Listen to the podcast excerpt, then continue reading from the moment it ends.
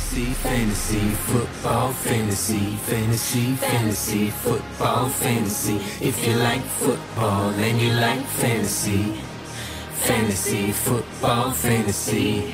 Здравствуйте, уважаемые слушатели подкаста FFF. Мы снова с вами, как говорит Миша, мы снова у вас в ушах. И мы очень рады вас приветствовать, э, особенно сегодня, в этот э, третий выпуск нового сезона – 2019 года, потому что мы выходим на новый уровень, тестируем новые технологии и, в общем, гордимся этим фактом. А, пока не будем раскрывать все карты, это пробный выпуск, э, который мы записываем немножко другим способом, чем прежде. Если все будет э, хорошо у нас, то я надеюсь, что э, качество нашего подкаста улучшится в будущем, и вам будет приятнее нас слушать, слышать и воспринимать. Меня зовут Антон, э, ник мой Момрик, я буду вашим сегодняшним хостом, а подкаст мы сегодняшний решили посвятить э, стратегиям на драфте, потому что э, сезон драфтов в лигах-одногодках в самом разгаре. Люди драфтуют в различных системах, в каких-то своих лигах домашних или рабочих, или каких угодно. И это здорово, это замечательно. Мы сегодня немножко поговорим о том, каким образом э, можно готовиться к драфту с точки зрения разработки стратегии, с каких позиций удобнее всего драфтовать, э, с каких не очень, меняется ли это от года в год и так далее. Но прежде чем мы перейдем к вот этим нашим традиционным рубрикам, пару слов о том, с кем, с кем я, собственно, сегодня э, общаюсь. Итак, со мной э, Коля Гонзалес. Коля, здорово. Буэнос ночи, сеньорос. И у нас с Колей замечательный гость, Э, участник FFF династии э, Костя Мастер Лос. Костя, привет.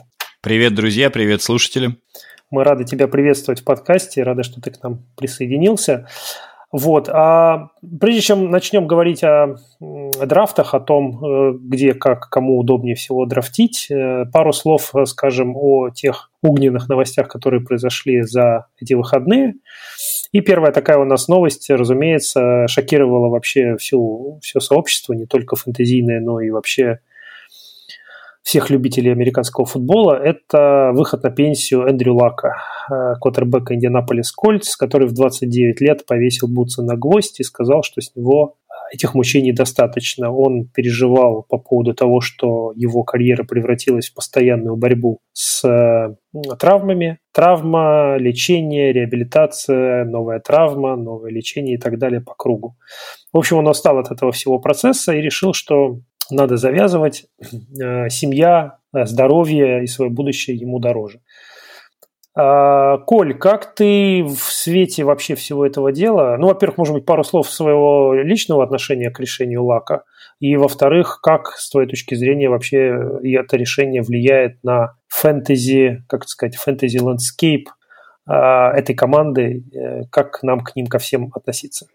Да чего тут говорить? Очень грустно, несмотря на то, что Индианаполис Кольц исторически одна из моих самых-самых нелюбимых команд. Лака, к Лаку ничего, кроме большого уважения я не испытывал. Очень нравился он мне как футболист, как спортсмен, как человек. И я считаю, что в его уходе виноват прежде всего старое руководство Кольц. В первые три года своей карьеры Лак играл с абсолютно ужасной линией, получал больше всех секов в лиге, и не отразиться на здоровье его это не могло.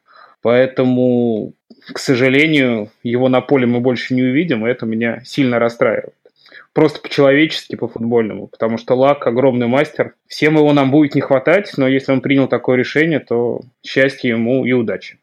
Если возвращаться к нашим фэнтези-баранам, то, конечно, на перспективы всех э, релевантных игроков из Индианаполиса, они стали существенно хуже. Я предлагаю в, сейчас в нашем подкасте коснуться трех самых главных фэнтези-активов. Это раннинбэк Мерлон Мак, ресивер Ти Вай Хилтон и э, Тайтен Эрика Брон.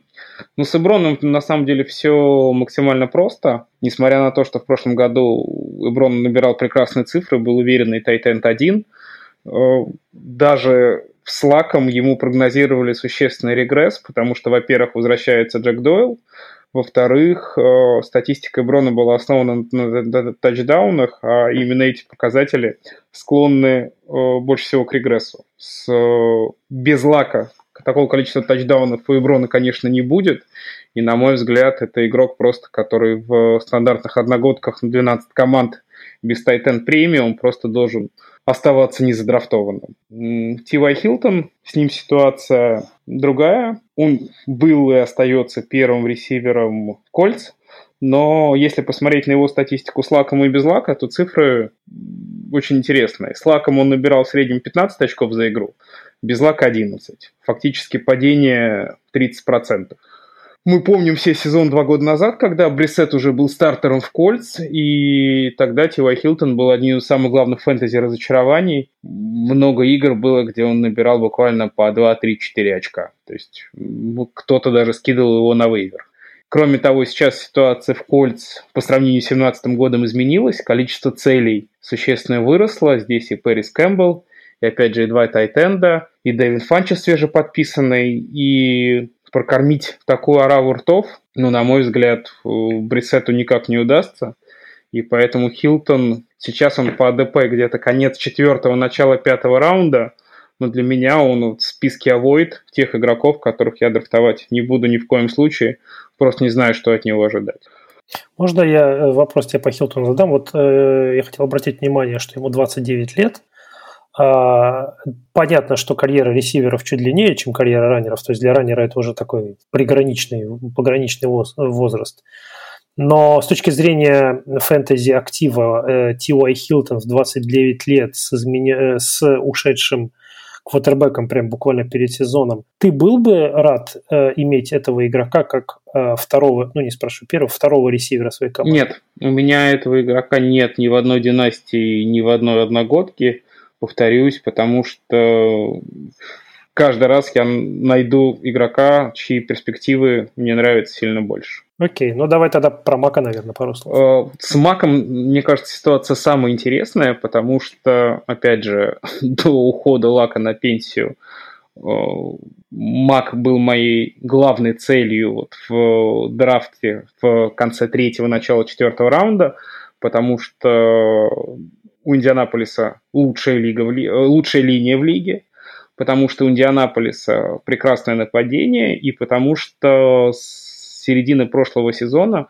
Мак показывал, что он не просто такой пробивной таран, а он еще и раннер на все три дауна, он начал ловить передачи, и вот такой все задатки белка у него были. И даже в этом межсезонье 89% третьих даунов, которое играло первое нападение кольца в межсезонке, Мак был на поле. Э, с уходом Лака ситуация с линией Индианаполиса не поменялась, но общее количество тачдаунов, конечно, очевидно сократится. И поэтому Мак, ну, где-то на раунд у меня упал. То есть, если раньше я считал, что это раннер, который вполне может быть RB-1 по итогам сезона, даже где-то там ближе к первой половине, то есть самых элитных running back ов, то сейчас Мак, на мой взгляд, это такой крепкий RB-2, но с upside ом. Upside его именно в том, что именно в третьих down ах и в передачах. То есть если он еще станет такой, таким safety blanket ом для Бриссетта, то ситуация по нему может быть особо и не изменится. Ну а так, конечно, поскольку нападение без лака очевидно станет хуже, количество набранных очков команды станет меньше, то и Мак тоже наберет меньше, но мне кажется, его падение будет не столь существенно, как в случае с Стивой Хилтоном, и тем более, как в случае с Эброном. Понятно. А, Кость, к тебе вопрос э, по поводу всех троих, а, ну, может быть, еще по Джеку Дойлу, заодно уж его тоже зацепим. А, стандартная лига на 12 человек, два раненбека, два ресивера, один кутербэк, допустим, 0,5 PPR скоринг. Где бы ты брал, где бы ты, к тебе было бы комфортно брать каждого из этой четверки? Мак, Хилтон, Эброн и Дойл. Наверное, я Начну с самого конца. Дойла я бы брал выше Иброна.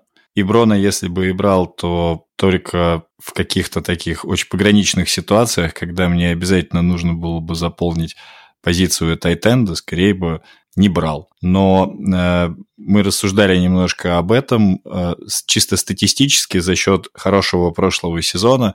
И скорее всего, каких-то поклонников наберет, и кто-то его возьмет, но с точки зрения перспектив они не слишком радужные. А Хилтона брал бы, я думаю, что где-то в районе шестого и седьмого раунда. Опять же, если бы вот у меня не оставалось никаких других шансов, и у меня была бы очень слабая линия э, ресиверов, а Мака я вот буквально вчера думал, что не стал бы драфтовать в четвертом раунде, а сегодня так сложилось в одной из лиг, что вполне драфтанул. Вот, поэтому хм. четвертый, пятый, окей. Я с Колей в целом согласен. Меня немного смущает, что э, при... игра на приеме у него не такая выраженная, как могла бы быть, но если это направление для развития есть, и он действительно в этом прибавит, то тут я согласен, что апсайт в этом смысле есть вполне э, существенный. Слушай, ради интереса, вот ты говоришь, что ты его в четвертом раунде драфтанул, а кто были твои выборы в первых трех? А, в первых трех, ну, мы играем в, правда, First and Goal, в как бы немного специфическую лигу, поэтому а, был Одел Бекхэм, Тодд Герли и Карсон Венс до Марлона Мака. А, в этом смысле я драфтую с 12 позиции на развороте, и там как бы так сложились обстоятельства, что мне показалось это оптимальное решение. Хорошо. Ну, давайте по э, драфту и по стратегиям мы еще поговорим. А перейдем пока к второй новости. А, новость заключается, опять же, из э, AFC Юга. Она к нам пришла. Получил травму у нас Ламар Миллер. Если я правильно помню, порвал на себе кресты и выбыл, очевидно, до конца сезона. Хьюстон очень везучая команда в том смысле, что э, буквально незадолго до этой травмы они э, выкупили Дюка Джонсона из Кливленда, и теперь у них хотя бы есть Дюк Джонсон. А, вот о перспективах Дюка Джонсона мы сейчас поговорим. А, ну и для сведения слушателей, Костя как раз является у нас болельщиком Хьюстона, поэтому с него, наверное, и начнем. А, Кость, э, по Дюку Джонсону вот э, первый вопрос, в каком раунде бы ты его готов был брать? И есть ли кто-нибудь в составе Хьюстона, кто мог бы теоретически выстрелить вместо Ламара Миллера? Или же ты считаешь, что они кого-нибудь подпишут, типа ветерана какого-нибудь Джая Джая, или вообще пойдут охотиться за Мелвином Гордоном? Ну, во-первых, мне очень жаль, что такая серьезная травма произошла с Ламаром Миллером, а, в принципе, так складывались забавные обстоятельства, что до того, как подписать Дюка Джонсона, э, Хьюстон отчислил Донта Формана, который тоже попал в кольц, травмировался, и его релизнули еще и оттуда, поэтому тут какая-то такая а, система с травмами, которая зацепила многих. А, мне кажется, что был некий расчет на то, что а, Дюк Джонсон должен был прийти и постепенно вы, вытеснить Ламара Миллера из состава, но получилось, что травма выбила из состава, и мне кажется, что а, на текущий момент с точки зрения именно ролевой модели а, раненбека на три дауны Дюк Джонсон может не совсем затащить. То есть потенциал у него есть, но боюсь, что а, единственным человеком, который, на которого а, рассчитывали бы координатор, он не будет, а Э, те, кого взяли на драфте, и те, кто есть, скажем так, в глубоком потенциале, ну, не могут составить достойные конкуренции. И, в принципе, мне кажется, что на рынке придется работать. Непонятно, правда, кому, да, потому что, как известно, у Texans есть еще проблемы с ген-менеджером, э, и кто сейчас должен те или иные решения принимать, тоже не совсем понятно. Поэтому, мне кажется, у команды, которую я поддерживаю, есть некие системные проблемы, не решив которые, вот можно будет регулярно сталкиваться с такой э, сложной и нелепой ситуацией. Понятно. Коль, что скажешь? Хочу ты? поспорить немножко с Костей, тем более этот тренд, который я сейчас произнесу, произнесу был обещан э, мною нашему дорогому Саше Эльматику в чате в FFF. Э, смотрите, по Дюку Джонсону ситуация следующая. Э, то, что он не был раннером на три дауна в Кливленд Браунс, абсолютно не означает, что он таким раннером быть не может. Потому что если мы посмотрим на его карьеру в колледже, то за три года в колледже Майами Дюк Джонсон вышел оттуда абсолютным лидером франшизы за всю историю по общему количеству выносных ярдов. В колледже он прекрасно работал на всех трех даунах, и никаких проблем у него с этим не было.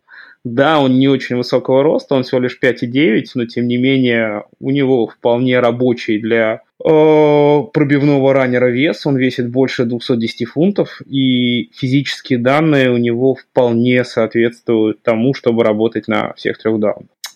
Вы скажете, что Хьюстон сейчас пойдет на рынок и будет менять себе раннинбека, а я поспорю, зачем им это делать? Они уже поменяли раннинбека, они уже купили Дюка Джонсона за достаточно высокий пик третьего раунда. Ну, кому? Коля, позволь, я сразу спрошу. Они его покупали с э, каким расчетом, по-твоему? Я согласен с мыслью Кости о том, что Ламар Миллер должен был бы сесть на лавку постепенно, не сразу. Ну, очевидно, что платить третий раунд за э, satellite back а, который будет только помогать основному раннеру, ну просто глупо. Это слишком дорогая цена, и никто так делать не будет. Мне кажется, что у Хьюстона были на него вполне конкретные планы, просто сейчас в связи вот с ситуацией в, с травмой Ламара Миллера планы будут приведены в исполнение несколько быстрее. Менять еще одного, э, тратить еще один пик на какого-то раннера, ну просто зачем? Зачем тратить драфт капитал? На самом деле, если бы Хьюстон так хотел раненбека, ну, они бы взяли его на драфте. Но почему-то на драфте ни, ни один из пиков на раннера не потратил. Подпишут ли они кого-то с рынка свободных агентов, типа условного Джая Джая? Ну, наверное, подпишут, потому что очевидно, что глубины на этой позиции команде не хватает. Но на рынке сейчас нет раненбеков, которые вот придут и вытеснят из состава Дюка. Просто, ну, они все слабее. Были бы они не слабее, они уже давно были бы в команде. Поэтому сейчас для меня Дюк Джонсон это один из самых апсайдных игроков, потому что нападение Хьюстона в большом порядке. Несмотря на их проблемы с линией, то количество ресиверов, которые есть в команде, они могут позволить себе одновременно выпустить на поле Хопкинса, Фуллера и Кикикуте, означает, что в любом случае защита в первую очередь будет э, ориентирована на пас. И это поможет Дюку Джонсону, снимет некоторую нагрузку с линии. Поэтому Дюк, раннер на три дауна в одной из самых горячих атак лиги. Ну, мне нравится эта перспектива. Ну, понятно. В общем, э, еще раз, Блиц, э, Коля, Костя, э, вернее, Коля первый. В каком раунде ты готов Дюка брать? Если бы мне нужен был раннинбэк, то в пятом раунде Дюка одна из моих основных целей. Пятый раунд. Кость? Ну да, четвертый, пятый, как бы мне... У меня нет такой железобетонной уверенности, как у Коли в э, трех даунах, но мне как раз в Дюке больше нравится его потенциал как э, человека, который представляет опасность для обороны соперника не только как бегущий, но и как принимающий, поэтому мне кажется, он сопоставим а, в некоторых аспектах при некоторых системах а, скоринга и чуть более интересный э, кандидат на попадание в команду, чем Арлон Мак. Э, Кость, я согласен с тобой. Ну, просто про пас, игру на пасе Дюка Джонсона обсуждать глупо. Дюк самый эффективный раннер на пасе в лиге за последние три года. Но кроме этого у него есть еще потенциал работать на всех трех даунах. Именно за этот потенциал мы готовы платить чуть больше, чем за обычного раннера на 3 дауна, статистика у которого достаточно волатильна. Ну вот э, я вам э, смотрю сейчас на АДП по Fantasy Pros, э, по PPR скорингу, да, 61-й оверолл, да, то есть это где-то пятый раунд приблизительно на 12 команд, если рассчитывать, это Тарик Коэн, 64-й это Тевин Колман, 28-й раннер. Ну и назовем еще Остина Эклера. Вот из этой четверки для вас, для обоих Дюк выше всех этих стоит, ребят? Однозначно он для меня выше Коэна и выше Колмана. С Экелером ситуация чуть сложнее. Здесь все зависит от Гордона. То есть пока Гордон пропускает, Экелер для меня чуть выше, но в целом это ребята примерно одного уровня. Понятно. Кость, для тебя также? Ну, у меня это был бы фанпик, ну, то есть это просто как бы не совсем корректно считать, да. Ну, понятно. Это... А так, вот если в вакууме э, рассматривать, то, пожалуй, согласен по поводу Эклера, который имеет просто ну, определенный по-своему, э, свой, свой, скажем так, потенциал чуть-чуть другой, да, то есть там э, это, знаете, как как бы мы говорим сегодня, и, например, если утром подпишут Аджаи, то наши потенциально рассуждения могут несколько скорректироваться, да, то есть э, это несерьезно повлияет, но в целом будет какая-то альтернатива. Вот так же и здесь. Понятно, что э, у Остина Эклера есть какие-то какие-то вещи, которые он в любом случае будет делать, но если не будет Гордона, он дел, будет делать их там больше, лучше э, и более уверен. Ну, как бы мы рассуждаем вот в текущем моменте, и в текущем моменте Дюк все равно там для меня будет чуть выше. Если Хьюстон подпишет Аджай, я буду только рад. Это означает, что Дюк упадет еще раунда на 3 сразу же, потому что все начнут хайпить Аджай 100%, и это позволит купить его мне еще дешевле. Хм. Хорошо, я тоже буду рад, потому что Аджай у меня есть в одной династии. И для меня Тебе там ничего не а, поможет. Тоже верно. Давайте дальше поедем. А, поговорим сейчас немножечко в следующем разрезе. Э, стандартная, опять же, лига на 12 команд, где, кому, как драфтуется. Конец, начало или середина э, вот на драфте змейкой, разумеется. И начнем вот, пожалуй, с Кости, как с нашего гостя сегодняшнего. Кость, если ты оказался в конце драфта, если на 12 команд, то это вот 10, 11, 12 место. Я знаю, что ты буквально сегодня драфтовал. Э, расскажи, с какого места, как тебе это понравилось и, и где бы ты предпочел оказаться или тебе все устроило? В принципе, я сегодня драфтовал э, в конце. Мне нравится больше всего э, драфтовать в завершающей стадии э, но я сегодня попал на 12 место из 12 команд, и вот в этой ситуации я не до конца себя чувствую комфортно, потому что то есть возможность, когда ты драфтуешь с 11 места, а, какой-то, какую-то схему хотя бы придумать. А так ты оказываешься на сдвоенном пике. Вот сдвоенные пики, в общем, я не очень люблю. А, а идеальное для меня место для драфта – это 13 из 14 команд. Вот примерно так. В принципе, а, ключевое преимущество начала драфта в нижней части заключается в том, что у тебя в итоге должна более сбалансированная команда получиться, и, пожалуй, ты не можешь выбирать с самого начала там супер топ игроков, но зато в середине у тебя уже есть возможность смотреть за тем, как а, выстраивается логика соперников и, ориентируясь на это, там, двигаться в каком-то, может быть, иногда противоходе или предугадывая тренды, а, кого-то забирать раньше. Примерно так. Окей, а если вот в этом сезоне э, бы тебе позволили в, на, в лиге на 12 команд выбрать самому место, ты бы какой выбрал? Девятое и десятое. Угу, понятно. Ну, я пару слов скажу по поводу собственного, собственных драфтов и собственного какого-то предпочтения. Я тоже отдрафтовал уже в двух лигах-одногодках. В этом сезоне одна лига была на 14 человек, другая на 12. А, и там, и сям у меня было где-то посередине, и вот по, про, по про середину я немножко и поговорю. Мне в середине драфтить обычно не очень нравится, а, потому что каждый раз, когда я делаю пик, я понимаю, что до моего следующего пика а, очень далеко. Это означает, что мне нужно, скажем так, при драфте э, довольно... То есть я не могу рассчитывать на то, что люди, которые находятся между мно, моим текущим пиком и следующим пиком, что они оставят мне какие-то мои цели. А, очень трудно предугадать, кого они возьмут. То есть если я нахожусь в начале или в середине, и между мной и следующим моим пиком находится 2-3 человека, то я могу посмотреть, там, кого они набрали, и предугадать, кого они возьмут, соответственно, решить, рисковать мне, тянуться за кем-то своим или нет.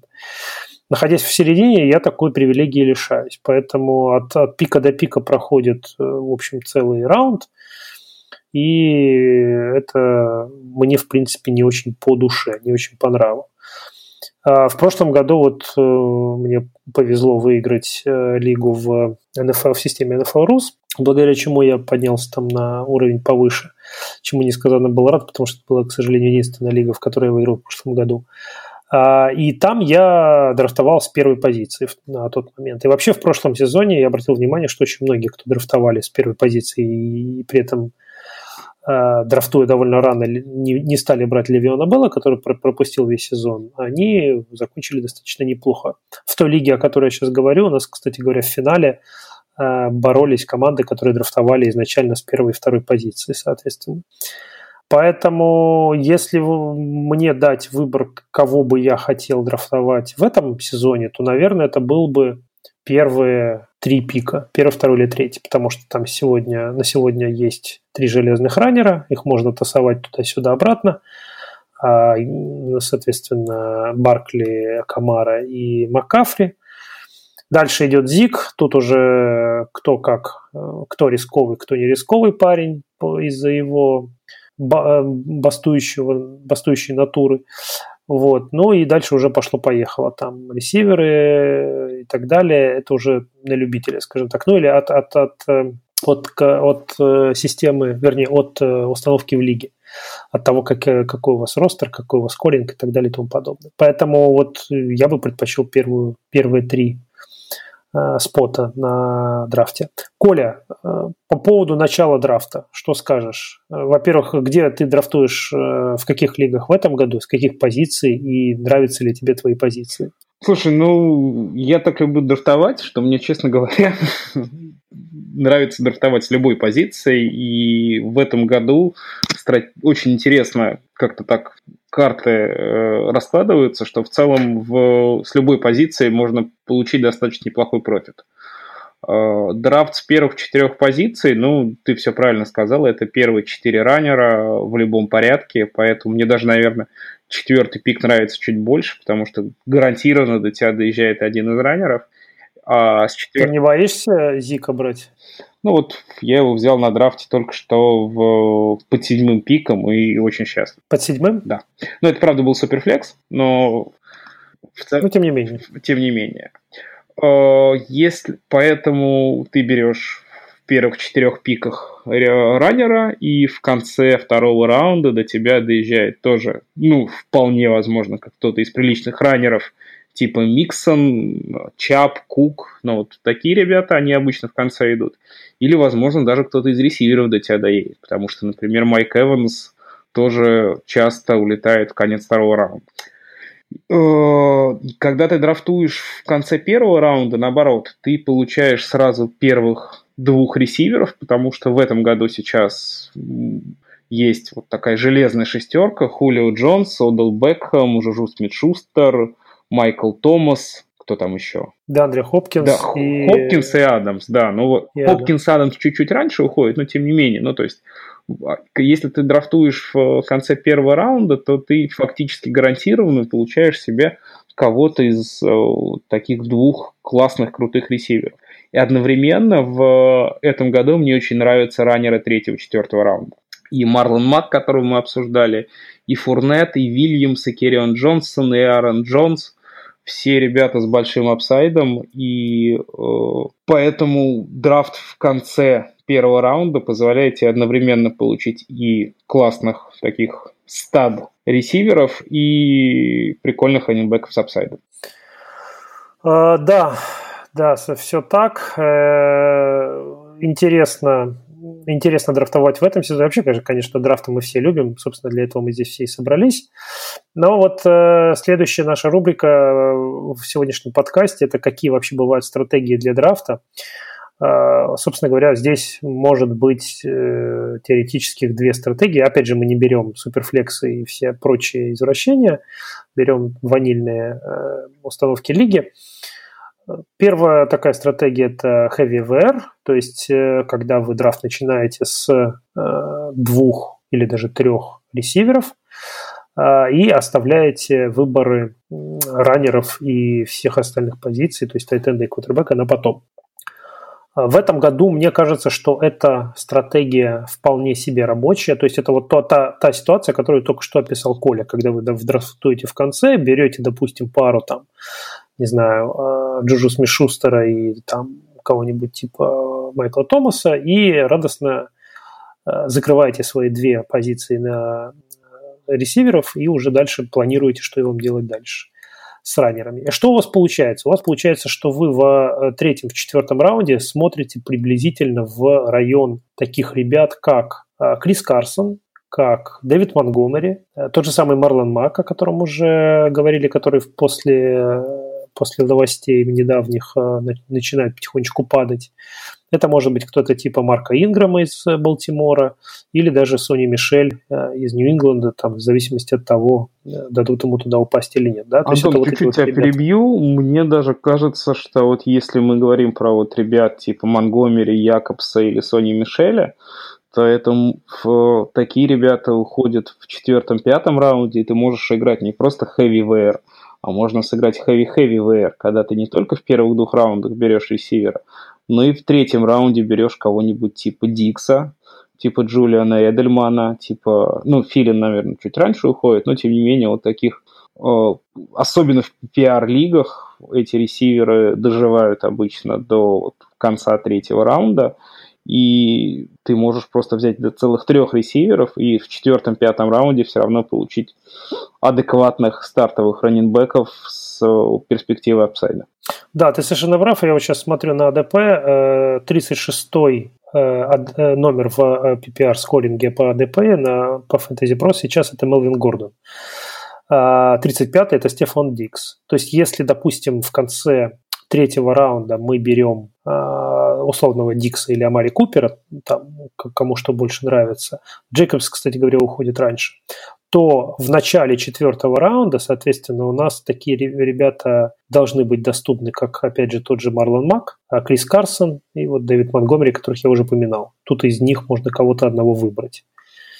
А, это начало четвертого раунда. Это если исходить из того, что вы а, драфтуете в, э, в конце в конце, в конце драфта, то есть с 11, 12 или 10 позиции.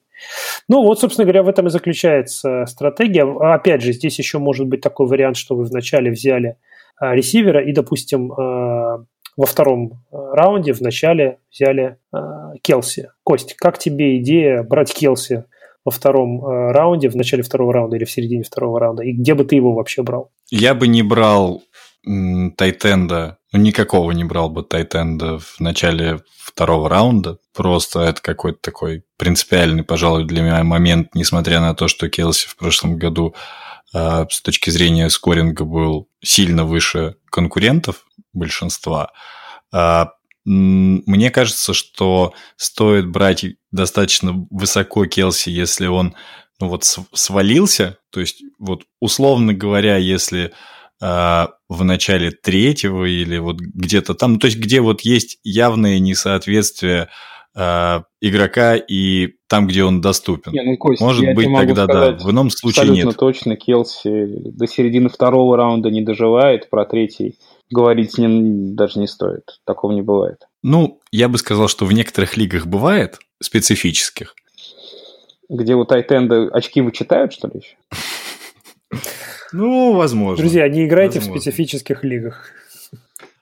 Но я имею в виду в суперфлексе вполне возможно Келси уйдет позже. Такое может быть. Ну вот мы драфтовали суперфлекс буквально полчаса назад, закончили великих иерархиях. Просто тебе, ну, мне самому интересно. Келси ушел, ушел Келси 17-м пиком середина, ну, начало второго раунда. Это лига на 14 команд, поэтому вот у нас в лиге на 12 команд он ушел, соответственно, а, четвертым, да.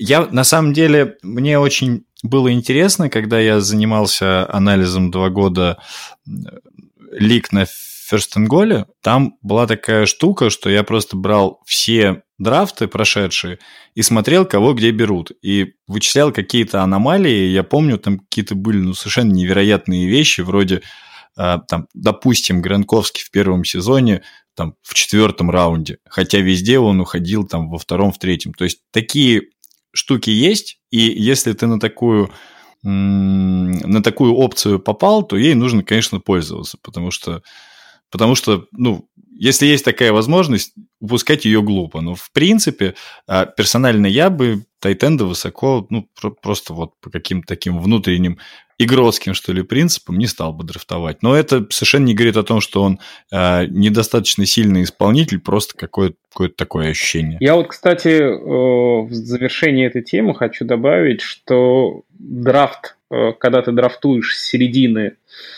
в середине раунда, то есть позиция шестая, седьмая, восьмая, она как раз хороша как раз тем, что позволяет тебе ловить игроков, которые почему-то падают. Обычно, когда ты драфтуешь на спаренных пиках, то есть в конце или в начале раунда, до тебя такие игроки не долетают. А вот когда ты драфтуешь в серединке, то очень часто бывает, да, что как, по каким-то непонятным причинам крутой игрок падает, и ты вполне можешь его ловить. Вот это, наверное, для меня самое главное преимущество драфта в середине раунда. Согласен, и как раз вот мне этого на крайних пиках сильно не хватает. Ну, э, я тебе просто в завершении нашей дискуссии по поводу Трэвиса Келси в этом году, я тебе могу сказать, что вот сейчас вот тоже драфтовал в лиге на 14 команд Суперфлекси, я его там взял в конце второго раунда под 24-м оверолом. Он как раз до, до него ушел Ник Чап, и после моего пика ушел Джеймс Коннор. Ну, это вот тебе для сведения, скажем так, где уходит Келси. Э, я, в общем-то, этим пиком доволен, потому что я закрыл эту позицию, и голова больше у меня до конца драфта не болела, больше я на тайтендов не смотрел вообще. И учитывая короткую скамейку, второго тайтенда не брал, буду этим заниматься поиском на замену в случае травмы или, или на боевик во время сезона. Но все-таки вернемся к стратегии RB. То есть, э, если э, ты выбираешь э, двух раненбеков в первых двух раундах, или даже, может быть, трех раненбеков, если... Ну да, давай считать все-таки, если мы говорим про хэви, то это минимум три. Ну, пожалуй, да. да. То есть ты закрываешь две основные позиции плюс флекс. Да, да, говоря. да. Что получается в этом году и э, нравится ли нам то, что получается в итоге или нет? Мне опять же нравится, потому что, ну, классный год, очень много интересных игроков.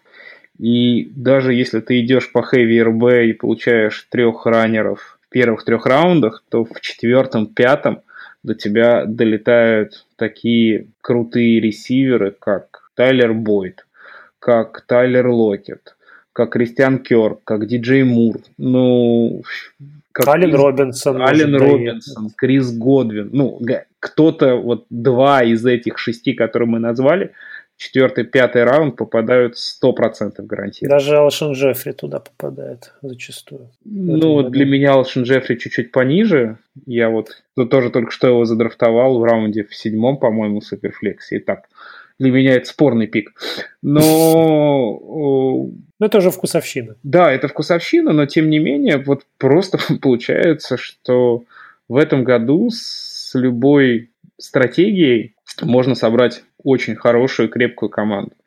Именно поэтому, вот если немножко мы тему закруглим, я вообще считаю, что заранее выбранные стратегии – это зло, потому что когда ты заранее готовишься к тому, что ты будешь драфтовать в этом раунде только ресивера или только раннинбека, это лишает тебя мобильности. И это лишает тебя возможности получить value от того, что игрок не с той позиции падает, а ты боишься его брать просто потому, что ты заранее решил, что ага, я драфтую в конце первого раунда, значит, я буду брать ресивера. Но come on, если до тебя доезжает, например, на девятый пик Дэвид Джонсон, такой вполне может быть, Неужели ты не возьмешь Дэвида Джонсона, раненбека, который вполне может быть топ-3, особенно в PPR-скоринге, в огненном нападении Кайлера, Кайлера Мюррея. Ну, то есть заранее выбирать стратегии плохо, потому что ты э, вот ставишь себя в эту колею и лишаешься возможности маневрировать. А выиграть на драфте, мне кажется, можно только тогда, когда ты уверен в себе и понимаешь, что ты готов к, к, к любому развитию драфта. Вот да, я не могу с тобой не согласиться. Как говорят западные специалисты в этой области, по-английски stay water, то есть надо э, смотреть на то, что происходит, и реагировать соответствующим образом. На, на, вообще сейчас на драфтах происходят э, разные забавные ситуации. Некоторые игроки не очень сильно следят за новостями или не очень сильно в тренде того, что происходит, и тот же самый Дюк Джонсон, э, можно его утащить сейчас э, довольно-таки выгодно для себя, когда люди просто о нем забывают, что он, собственно, стал э, стартовым раннером. Или, например, Джош Гордон, которого восстановили сейчас в правах, и он должен, по идее, играть. И вообще на фоне стареющего Джулиана Эдельмана и травмированного новичка на Килла Хэри, он должен быть первым а, ресивером на деревне у Тома Брэди. Да ведь, Коль? Нет, Антон. Нет? Я не прав? Ну, нет. По Джошу Гордону не прав? Ты прав по Джошу Гордону с той точки зрения, что это 100% value, но первого ресивера в нашей команде в этом году, наверное, не будет. А, ну да, тебе виднее. И, и, и, именно про это. А так да. Гордон, начиная с шестого раунда, Гордон прямо must, must, must. Ну да, суть моей, моей реплики была в том, что многие люди на него не смотрят, о нем забывают. И там еще нужно смотреть, по каким лекалам они драфтуют э, игроки в ваших лигах. Да, и если их, э, их АДП или их э, ранкинги не учитывают э, вот этих вот последних веяний тенденций, вы можете этим смело воспользоваться и будете совершенно правы. А, ну что, поговорим немножечко о целях для, для нас, вот для сегодня здесь собравшихся. Какие конкретные цели нам нравятся в вторых-третьих раундах? Давай, Кость, ты давно молчишь, может быть, пару слов скажешь кого ты выцеливаешь во втором, в третьем раунде, кто тебе там нравится, э, без относительно позиций, а, просто вот по value, исходя из э, текущей ситуации. Да вот исходя из текущей ситуации, а, вторые, третьи раунды как-то супер непредсказуемы. То есть Получается, что в зависимости от того, с какой позиции ты стартуешь, ты там можешь получить практически что угодно. Начиная, что у Гордон, э, начиная там с э, какого-то Келси, я полагаю, что его можно получить, и ты, Антон, прекрасную историю рассказал про конец второго раунда, а, и заканчивая какими-то потенциально сильными исполнителями, ну, по сути, на любую позицию. То есть вот реально э, здесь самое главное это то, с чего драфт начинается. То есть если ты начинаешь, там, условно, на, с первых трех слотов, э, то у тебя есть всегда возможность в третьем э, как-то компенсировать, э, ну, какую-то, короче, достроить стратегию уже по ходу. То есть, точнее, даже не достроить, есть там, да, с точки зрения стратегии, стратегический цикл. Вы классно говорили о том, как не стать заложником стратегии. Вот в этом смысле э, я при подготовке к драфту, честно говоря, стараюсь ну, не ориентироваться на какие-то персонали. То есть интересно за кем-то наблюдать. Вот, допустим, э, мы сегодня говорили про второй раунд, что э, я взял во втором раунде в Суперфлексе Тодд Герли, просто вот мне интересно за ним наблюдать с, точки зрения того, как э, выдающийся спортсмен сможет справиться с, там, со сложностями, да, которые у него были, как, как там, Адриан Питерсон в какой-то момент, да, вот он столкнулся с разными жизненными ситуациями и очень достойно из них вышел. Мне интересно, как э, в текущей ситуации э, тот Герли справится. Там, может быть, какие-то есть э, истории про Джоша Джейкобса, да, насколько вот вера одного человека, который в эту веру смог целых владельцев команд даже перевести, а, она повлияет на игру, на лигу, на то шоу, которое происходит вокруг американского футбола в целом, да. То есть мне интересно не, иногда, наверное, даже не, не с точки зрения того, сколько человек принесет очков, а насколько за ним э, интересно или неинтересно наблюдать, потому что и мы сейчас рассказываем в той или иной степени истории, да, про то, как мы рассуждаем, про то, э, как наши ожидания сбываются или нет. Но следить за живыми человеческими историями – это, пожалуй, одно из самых интересных занятий, которые я для себя нашел, а американский футбол а, и в качестве игры, и в качестве области созерцания дает, мне кажется, максимум для этого, потому что он настолько разный, что, что сложно что-то представить более разнообразное, где с одной стороны там а, героически завершающий карьеру а, Лак, а с другой стороны Гордон, которого, ну, вообще там по какой-то логике, а, там, типа, обычного человека должны были бы уже посадить, да, с третьей, где какой-нибудь, а, ну, даже не знаю, кого, кого бы вы, коллеги, привели как такого самого яркого представителя? Вот как Кливленд подбирает а, человека, который там на 8 игр травмирован, и Коля, например, его бы не драфтанул, вероятно. Может, драфтанул. Что ты, Коль, скажешь? Хант у меня в династии. Все, я понял. Хорош.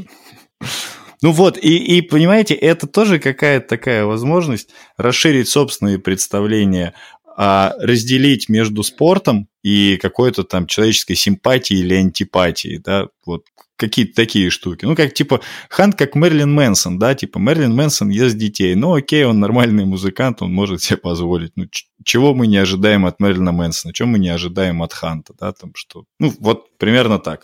Глубоко ты копнул, конечно.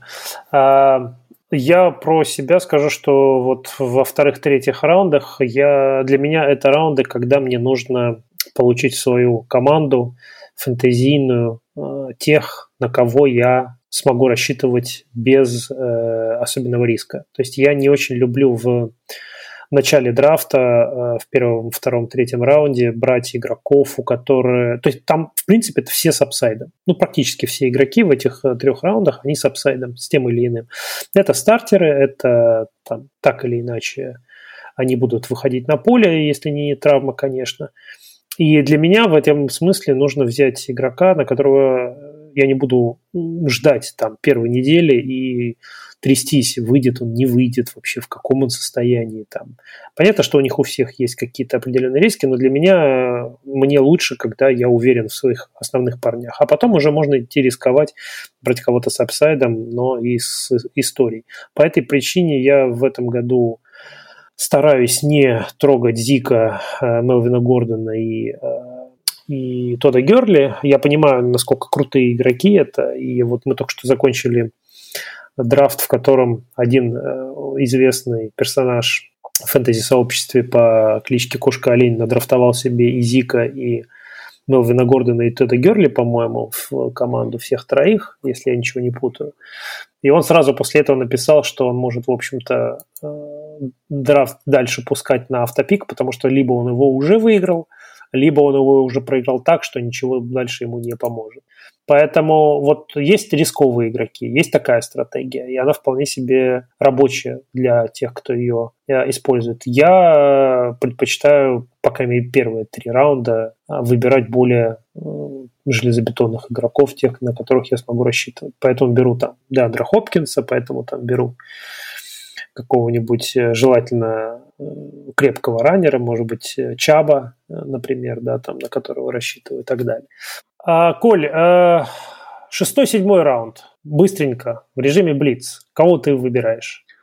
Для меня шестой-седьмой раунд – это раунды, которые посвящены ресиверам. И моя главная цель – Диджей Мур. Если в шестом раунде он до меня доезжает, я счастлив, потому что по мне это э, самый горячий, самый интересный ресивер, которого можно получить вот в этом промежутке.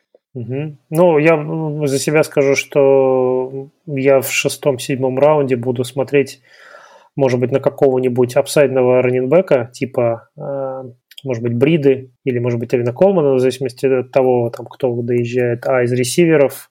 Но сейчас мне сложно сориентироваться, но, может быть, кто-нибудь типа Джеронима Алисона, э, или это уже поздно, или это уже восьмой раунд. Ну, как-то так. Кость, у тебя шестой-седьмой раунд есть любимчики? Ну, мне Вилл Фуллер в том районе кажется очень интересным. И, пожалуй, я, пожалуй, остановлюсь на этом. Хорошо. А, конец драфта. Драфт подходит к концу. У вас наверняка есть какой-то один или два или три игрока, которые вам очень нравятся в концовке. Кто-то, на кого вы рассчитываете с точки зрения апсайда, если вас его заберут, то вы очень сильно расстроитесь. Коль, кто это? У меня в этом году таких игроков сразу несколько. Наверное, я начну с Джастиса Хилла. Уже, к сожалению, это не концовка драфта. Уже Джастис Хилл уходит в районе 11-12 раундов. И если я не получаю свою команду этого раненбека, то минус 5% в своей команде я ставлю автоматически. Для меня Джастис Хилл это, возможно, самый горячий, самый интересный раннер этого года. В самом выносном нападении этот быстрый человек будет творить в этом году. Так, э, Кость, у тебя есть такие игроки? А, я бы, наверное, сказал, что просто мне исторически ближе э, подход, когда я беру в самом завершающем моменте тайтендов, э, второго тайтенда, и в этом смысле, если в классической достаточной лиге остается кто-то из двух новичков Хокинсона или и Фанта, Фа- да, Фанта, да, да то вот я ориентируюсь обычно на них, и просто мне их истории тоже интересны. Ну, как бы уже, в принципе, немного понятно, что я по историям.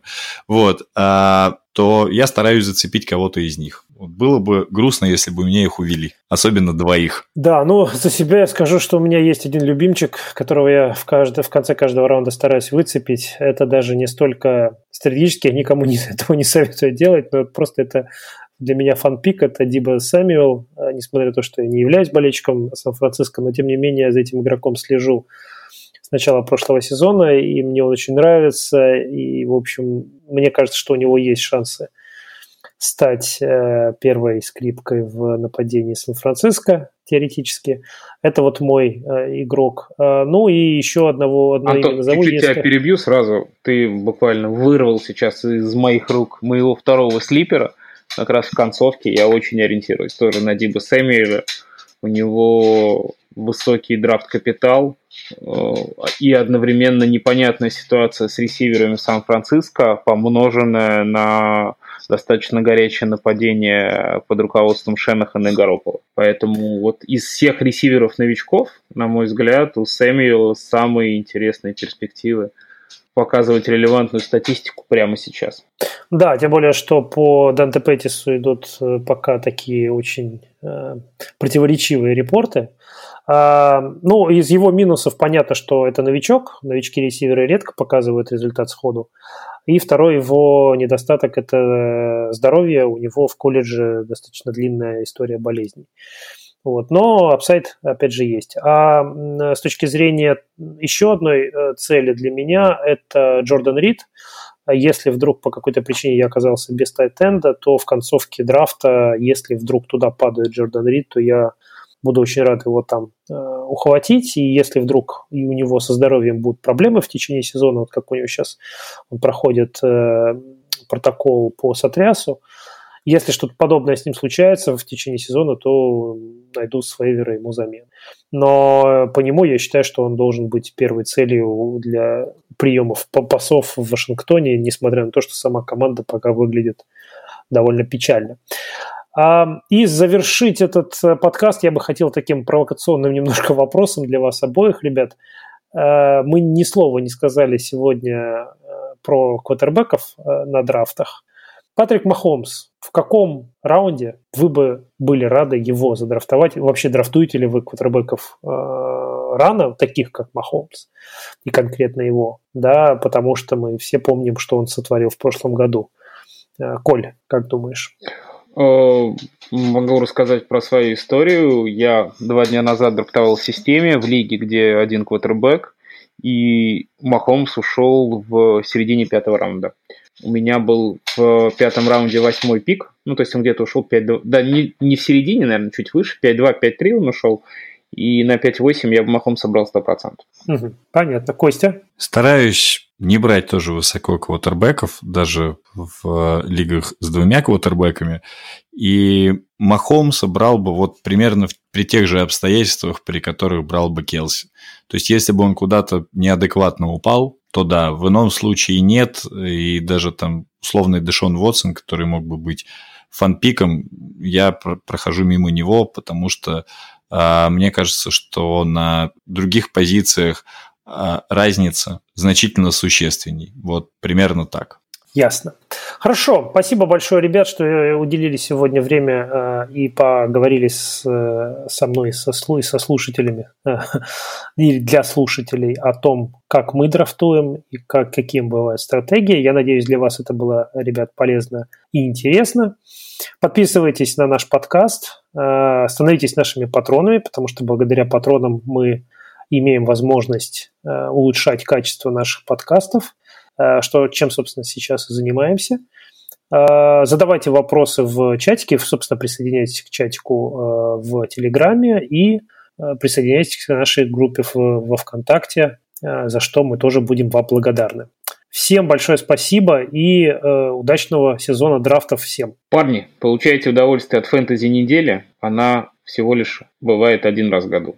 Всем хорошего сезона, интересных игр как на экране телевизора, так и в мобильных и десктопных приложениях фэнтези. Слушайте подкасты.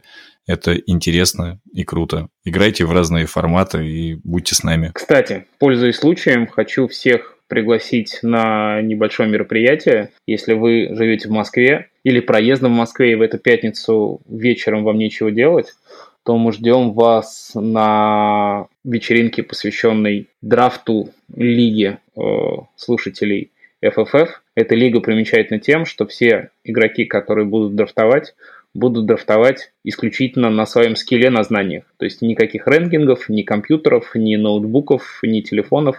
Ничем пользоваться будет нельзя, кроме своей головы. Это будет здорово, интересно, очень весело. Этот драфт состоится в баре э, на улице Верхнеродичевская, это бар Джон Дон. Мы обязательно про этот драфт еще напишем в чате FFF. А всех наших слушателей, кто хочет вживую посетить это мероприятие, выпить по бокалу пива с ведущими подкаста FFF, пообщаться, познакомиться, повеселиться, угорать над этими чудо-драфтерами. Ждем вас обязательно. Да, приходите, будет интересно. Спасибо, всем пока.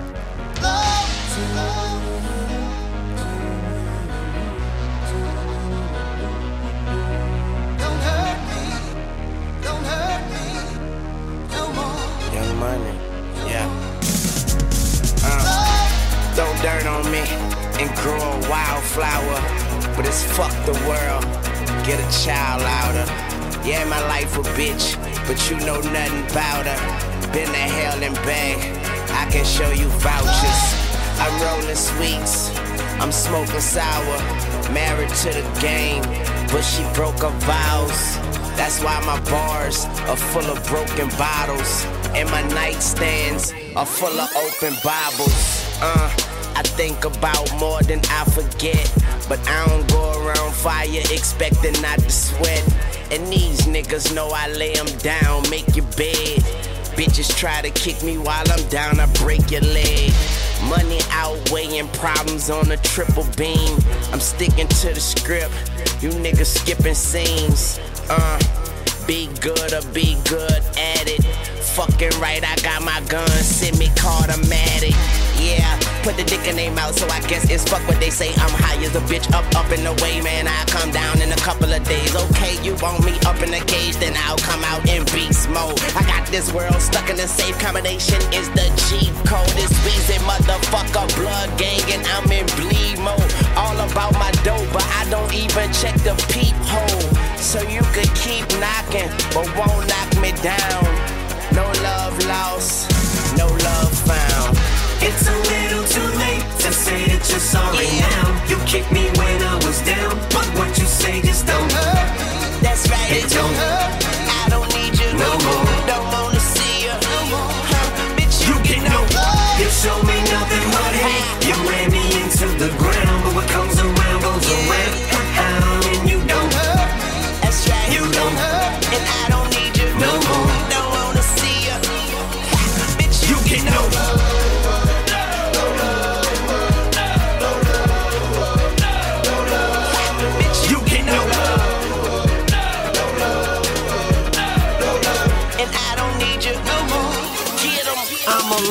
More alive than I have been in my whole entire life. I can see these people's ears perk up as I begin to spaz with the pen. Uh, I'm a little bit sicker than most. Shit's finna get thicker again. They say the competition is stiff, but I get a hard dick from the shit now. Stick it in.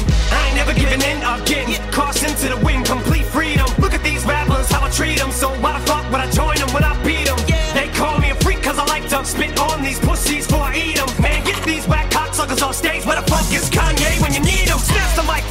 mic from them, bitch. I'ma let you finish in a minute. Yeah, the rappers tight, but I'm finished with the greatest verse of all time. So you might wanna go back to the lab tonight and um, scribble out them rhymes you were gonna spit and start over from scratch and write new ones. But I'm afraid that it ain't gonna make no difference when I rip the stage and tear it in half tonight. It's an adrenaline rush. You feel the bass dump from the place all the way to the parking